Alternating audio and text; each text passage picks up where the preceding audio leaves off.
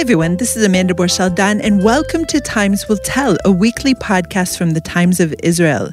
In honor of this week's April 20th 420 Day, the day which marijuana enthusiasts have adopted to raise awareness for the causes of cannabis legalization and medical marijuana, we're speaking with Saul Kaye, who is a mover and shaker in Israel's cannabis legalization and technology drive.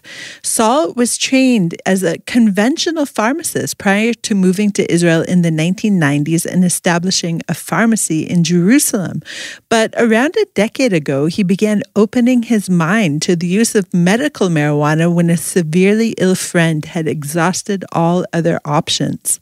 Now he is the CEO of CannaTech and ICAN, two Israel based initiatives working on medical marijuana efforts.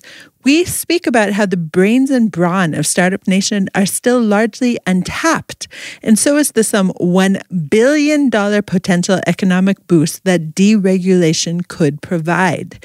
After my conversation with Saul, we will hear a special report from Dubai brought to us by the Times of Israel's Ops and Blogs editor Miriam Herschlag. It was first broadcast on TLV1's Promised podcast. Enjoy. Hi, Saul. Thank you for joining me. Where am I finding you today? Amanda, I'm here in Beit Shemesh, actually in a, a local area called Kanei Bosem, which is the historical biblical reference to the cannabis plant. That's the area we sit in, just by the way. just coincidentally. Just coincidentally.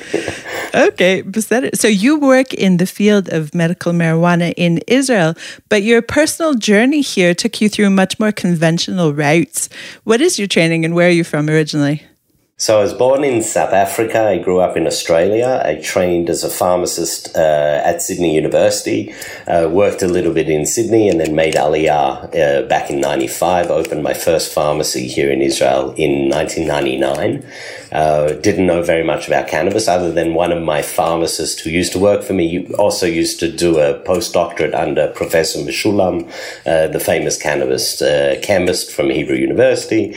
but really cannabis back then wasn't wasn't thought of as a medicine. It was thought of as an illegal product, um, and we didn't really have much to do with it. But over the last six years, I've been in the cannabis industry both in Israel and internationally, uh, and it's a fascinating space, fast moving, one of the fastest growing industries uh, in the world as we move towards you know better legalization and medicalization everywhere. So you already mentioned uh, Professor Raphael Mechoulam, and I didn't know this until I started preparing for our conversation right now. But in 1964, he was at Hebrew University, and he was what the first who discovered THC. Is that correct? Well, to identify, like we always knew that that cannabis as a plant affects us on a molecular level. So, what is that molecule that's tying into a receptor? So he identified what we now call the cannabinoids, uh, THC and CBD being the most prevalent, the ones that most people talk about. And uh, then he went on to discover, okay, how do those molecules attach themselves in our body uh, to what receptors? And if there's something in our body that's attaching to those receptors, what is the natural product that our body is creating, uh, which is a molecule called anandamide, uh, which is our uh, endogenous cannabinoid that our bodies create themselves. Um, so fascinating area that was untouched before that because it's been illegal since the 1930s. Right. So prior to the 1930s, it wasn't illegal, but it wasn't exactly legal. Is that correct? No, it used to be sold in pharmacies. There were, you know, cannabis tablets, cannabis syrups uh, that were, were sold to relieve pain. Uh, you know, there's stories of uh, Prince, um, not this Elizabeth, the previous, would use uh, cannabis for menstrual pain. Uh, there's there's historical use from Shakespeare for creativity, um, and it goes back a lot, lot further. You know, obviously, there's even been found cannabis and hemp residue in in uh, korbanot and and incense that they found from the Beit Harishon from the first temple time. Right, uh, so, that was the recent uh, headlines about a year ago. That's correct. But uh, so, what changed? Why was it considered so dangerous, so whatever, that it was uh, illegal? Politics, politics and racism actually turned cannabis um, from something that was used uh, relatively by a, a, you know large portion of the the Black American uh, population uh, and the Mexican population, and for those reasons became illegal. Made it very easy for police to put those people in jail to search them. Oh, you're carrying a bag, a dime bag. You've got weed on you. All of a sudden, it became a, a political. Um, you know, uh, movement that that put a lot of people in jail, and those people are still in jail even when legal cannabis is going on around the world. So it it it hasn't gone away fully yet. The prohibition still exists. Obviously you know it's still prohibited in Israel. You can get a license, you can get a prescription, uh, but if you're caught on the street with with cannabis without a license, it is still an illegal substance, uh, and it's going to take you know another good 10 years before that stigma start, starts to really dissipate on, on every level. And it's happening in the US, you know, very rapidly as the states go one by one and follow a legalization pathway. Um, it is happening, but it does take a long, long time. So, what changed your mind? You were a trained pharmacist in mainstream medical uh, profession. What changed your personal mind, and how do you think more minds will be changed in the future? I think the same way I came into it is how most people come into cannabis. You see that it's helped someone. Uh, for me, it was a, a, good friend of mine, Jason, who we tried many, many different other um, drugs, uh, lifestyle changes, diet to to help his condition, uh, and ended up at the end of the line with nothing that worked. So, oh, let's try medical cannabis uh, at a time when it was also starting to be a little bit more uh, recognized. There was a lot more uh, science coming out. There was a lot more political movement happening. Uh, so right place, right time, and it and it works. It works. It works on so many people that I've helped uh, get medical cannabis prescriptions, get cannabis within the system in Israel. It really does work. So why is it so illegal? What was wrong with the system that caused that to happen? Um, and how is it different here in Israel to, I guess, Colorado, Canada, Africa, uh, Latin America, where it's all happening as well. So, you know, I took a few years to dive into those differences, the cultural differences, the political differences. It's very different to legalize uh, cannabis in Colombia, where people have died um, fighting wars over this, as you know, opposed to Israel or the Netherlands, where there's a different culture around it, and even California. Um, so understanding the culture is very, very important when you legalize or medicalize cannabis. Um, and also understanding what the goals of that legalization are. Is it taxable revenue? Is it to beat out the black market? Because that money goes into ISIS. It goes into, you know, drug money coming out of Afghanistan, Libya, uh, Lebanon. Um, you know, that's not good. And when 23% of the Israeli population uses cannabis and it's grown in Morocco and Lebanon and coming in over illegal borders down south, um, that's not a great outcome. So even if you leave the economics of it to the side, the war on drugs hasn't worked. Um, so we have an opportunity to do it a little bit differently and see what didn't work and how we can change that. And um, that's really the fundamental argument. What has been done didn't work and costs I don't know, hundreds, if not trillions of dollars and, you know, hundreds of thousands of lives um, I think we can do better. Hi, it's Sarah Tuttle Singer from the Times of Israel. Come join our community and support fast and fair independent journalism. You can sign up with the link at the bottom of every single article on the site.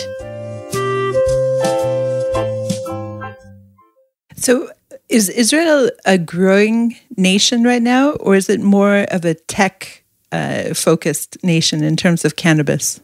So it's it's evolved. It started very much research only. Lots of clinical trials. Lots of researchers at universities. Uh, some plant researchers on the on the plant side because we have to adapt seeds that were adapted for the Netherlands climate now to grow in Israel, and they've been you know changed through the California environment. So there's a lot of different sides of cannabis research as opposed to just just the tech side. You know, there's the full medical that, you know, these molecules can kill cancers in some cases, um, all the way down to devices that people are using. Uh, but ultimately, the medical system in Israel sells cannabis flower and cannabis oil. Those are the only two products that are currently available. Um, there are, by the way, 90,000 cannabis patients licensed in Israel using an average of 30 grams per patient every month. Uh, so it starts to be a robust economy. There are hundreds of new growers coming online in Israel. Uh, there's probably 15 established farms that are growing cannabis to supply the supply chain. Uh, and because of the rapid growth of the patients, uh, the number of doctors who are prescribing it, the number of pharmacists who are dispensing it, the government is um, allowing imports or did allow imports for a short time from Canada, which has oversupply of medical cannabis, and Uruguay and, and Portugal, uh, because the demand is so high in Israel. So I think as the market catches up to the capacity uh, that we have here, we'll start to see some international movement. Uh, but we really do have the ability to supply as much as we need in Israel and enough for the export markets with the number of licenses that have been issued and the capital that has been raised uh, and the infrastructure that's been built out to support that. I just want to back up to something you said, which uh, I didn't understand uh, fully.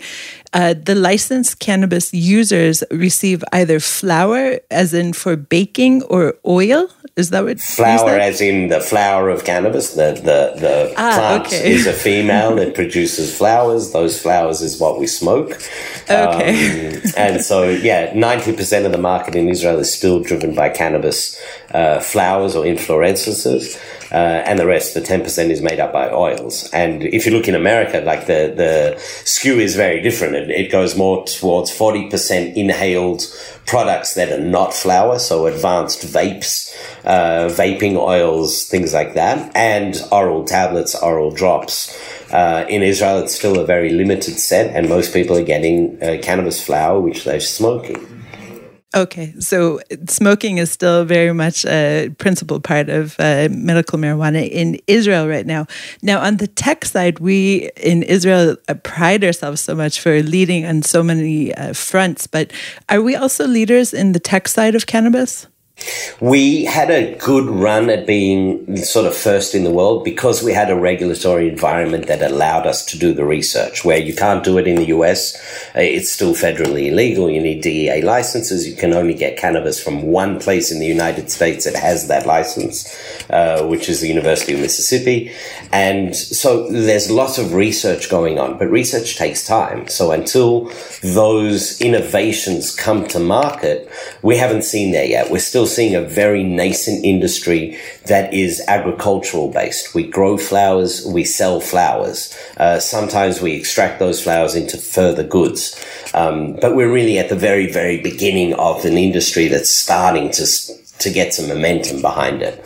Um, so we'll see a better product set coming out. We'll start to see edibles. We'll start to see consumption lounges. Uh, you look at the evolution of cannabis in Colorado or California, um, you see it very much uh, follow these these principles. It starts with a, a nascent early industry that's flower based. Uh, a few growers get licenses, a few patients get licenses. Everyone gets a little bit more comfortable with the idea that your grandmother is going to be using medical cannabis. Um, and then when we get more comfortable, they start loosening up and allowing more things. But it shouldn't be any different to how people consume alcohol or cigarettes, um, parties, um, events, music events should all have a cannabis element incorporated into them in the future, um, and a safe cannabis element uh, introduced. So that you know we've got a lot of work to do policy wise in order to get where we want to go. Right. So that is on the recreational front. But it seems like in Israel, even the medical side is lagging behind from what you're saying. It's it's not lagging behind. It is encumbered by so much bureaucracy, so many hands in the pie, uh, understaffed government agencies, too little money flowing into the system um, to keep the, the, you know what's happening with the demand going. Right. So you need more doctors who are prescribing, more pharmacists, more more pharmacies. I my pharmacy has taken over a year to get its license. Uh, the number of of um, consultants that are needed, the number of hands that come into the pie, just make it more expensive to get those licenses that take a long time. It shouldn't take a year to get a license to dispense cannabis in a pharmacy where I already dispense opioids. Um, but it does. So those are the barriers to entry at the moment. But there are also barriers to growth. Um, and so when those go away, we'll start to see a much more robust uh, patient numbers ecosystem uh, exploding here in Israel. Now, let's speak again with your pharmacist hat on. Uh, the opioid uh, addiction in the United States, pretty much over the world, is just skyrocketing and it's disastrous. Do you see people becoming addicted to marijuana products? So I don't believe it's addiction. I believe there is a case for dependence. Um, difference between addiction and dependence. We're dependent on oxygen. We're not addicted to it, right? You can be dependent on something where it's not toxic to you, where you can still function. So I think that's why cannabis lies. Um, you know, I'm also in the, the psychedelic space, which is blowing up for mental health and addiction. Um, and we see a lot of promise there in those molecules and those natural substances that can help in the fight for addiction Uh, but, you know, I work with many, many doctors in the US who use cannabis as a tool to get people off of other addictions. The question is whether you then become addicted to cannabis. I think over time we all know, but an addiction to cannabis is not a harmful addiction. Um, it's not something you need more and more uh, quantity for. It's something that's manageable. It's something that creates creativity, happiness, uh, better sleep, better better um, appetite. Um, those are not things that you generally associate with an addiction. Those are things that that you know are, are not necessarily bad bad. Um, but you know, there's always an element of you know a few people who cannabis is not good for, and those people should avoid it. Like any anything that you have a contraindication to. And in terms of side effects, uh, many people talk about the paranoia associated with marijuana. What are you seeing in the medical marijuana industry? So it's the same. If you have a predisposition to paranoia, uh, to dementia, to um, you know serious neurological effects, psychosis, don't use cannabis. Uh, but that's a very, very, very small subset of the population. Uh, most people tolerate cannabis very, very well. Um, and if it makes you paranoid, then try a different strain. If that also makes you paranoid, then maybe cannabis isn't for you. It doesn't have to be for everyone. Where do you predict that we will be here in Israel in five years in terms of the industry? I sure hope we're legal, uh, fully legal by five years. The promises at the government level have been nine months before the government dissolved. Uh, now we're going into a new uh, election cycle. The last election cycle, cannabis was not central on any party's agenda.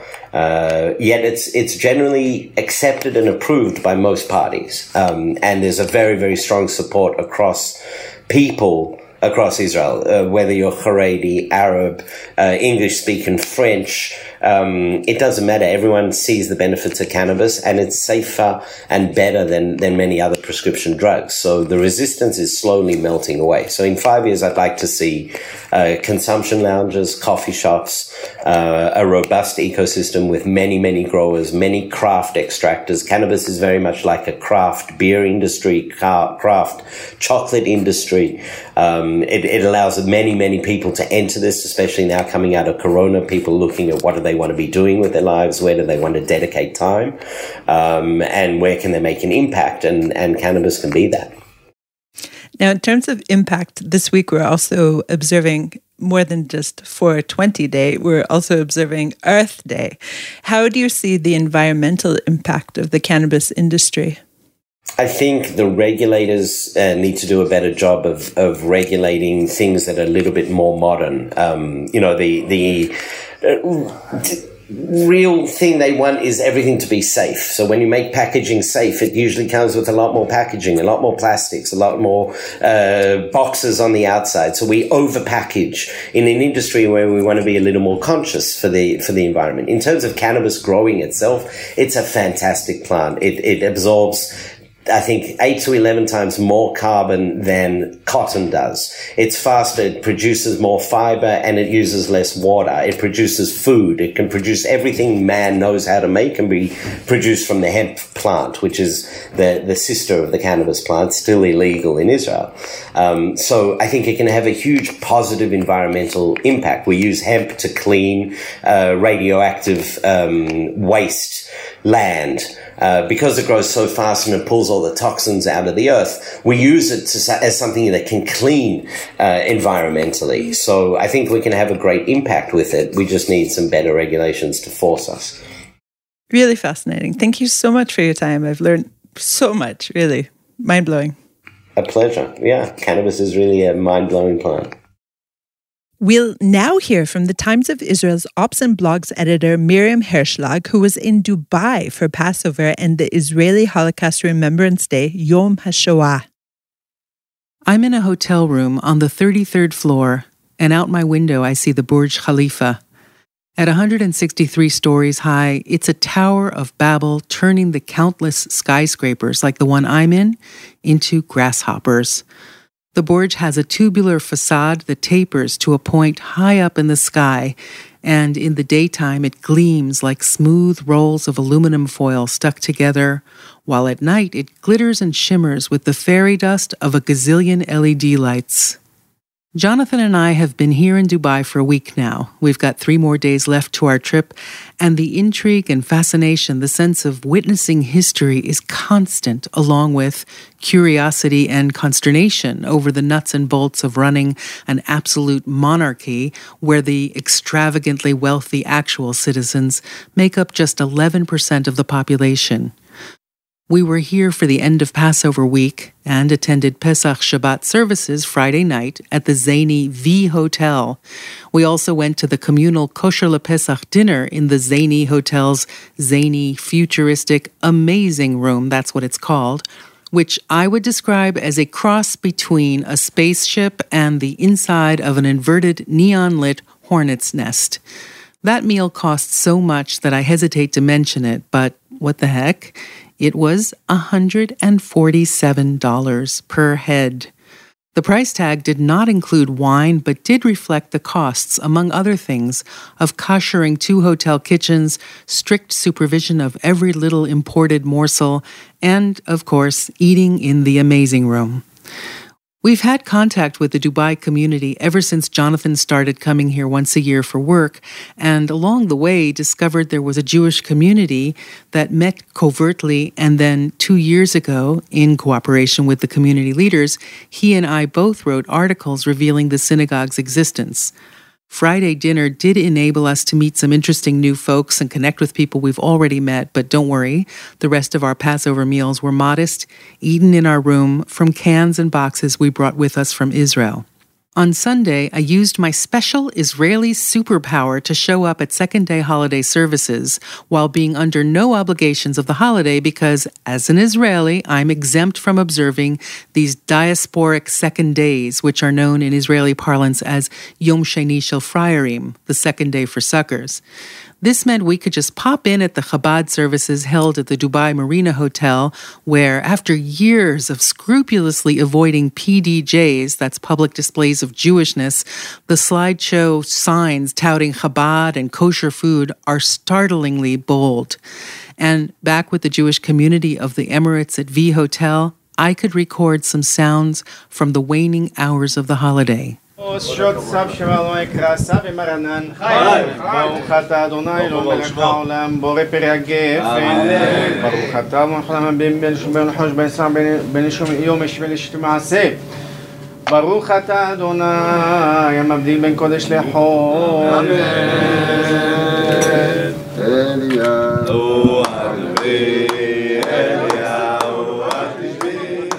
Monday, we popped over to the Cybertech conference, a roving international trade show founded by Israelis. Hebrew rang throughout the white and gold marble halls, and Jews, Arabs, East Europeans, Africans huddled, sharing threat assessments and using phrases like zero trust and securing the supply chain and bonding over their shared knowledge that privacy is a quaint relic of the past. At the exhibition hall, which was dominated by an outsized Israel Aerospace Industries booth, I asked a young Palestinian woman born in Nablus and raised in Bahrain how she felt about working with Israelis in a joint Emirati Israeli company. Everyone is a person, she told me. I don't get involved in politics. And on the eve of Yom HaShoah, we were at a Holocaust remembrance ceremony, the first held in the United Arab Emirates, maybe, as one person claimed, the first in the Middle East outside Israel. Around 70 participants came to the courtyard of the small Dubai Crossroads of Civilization Museum. Speakers shared stories of grandparents murdered or rescued during the Holocaust, Yehuda Sarna, chief rabbi of the UAE, called the event a historic reunion between Ishmael and Yitzhak and said that while so many Jews today know about the Mufti of Jerusalem's alliance with Hitler, they know far too little, perhaps nothing, about Arabs who helped Jews during the Holocaust. Three mezuzot were dedicated in honor of Arabs who showed kindness or rescued Jews from Nazi persecution. The ceremony also heralded the opening of a Holocaust memorial exhibit at the museum, a modest grouping of displays that signal the smashing of a long observed taboo. These things really were unimaginable a very short time ago, and what we witnessed at the ceremony and throughout the visit so far is not just the implementation of official agreements between states, but the shaping of a narrative that can, maybe, maybe, inshallah, provide a framework for warm peace. It's not an impossible stretch. Points of connection can always be found. Eli Abadi, the rabbi of the local Jewish community, is Lebanese born and fluent in Arabic. In a moment of electrifying audio serendipity, Rabbi Abadi's chanting of an Arabic translation of the El Maleh Rachamim memorial prayer for victims of the Shoah mingled in near harmony with the call of a drive by muezzin. الله تعالى ساكن في السماوات يقع الاستراحة بشكل صحيح تحت أجنحة الإله في المواقف المقدسة والنقية كتوهج السماء As I said, points of connection can always be found.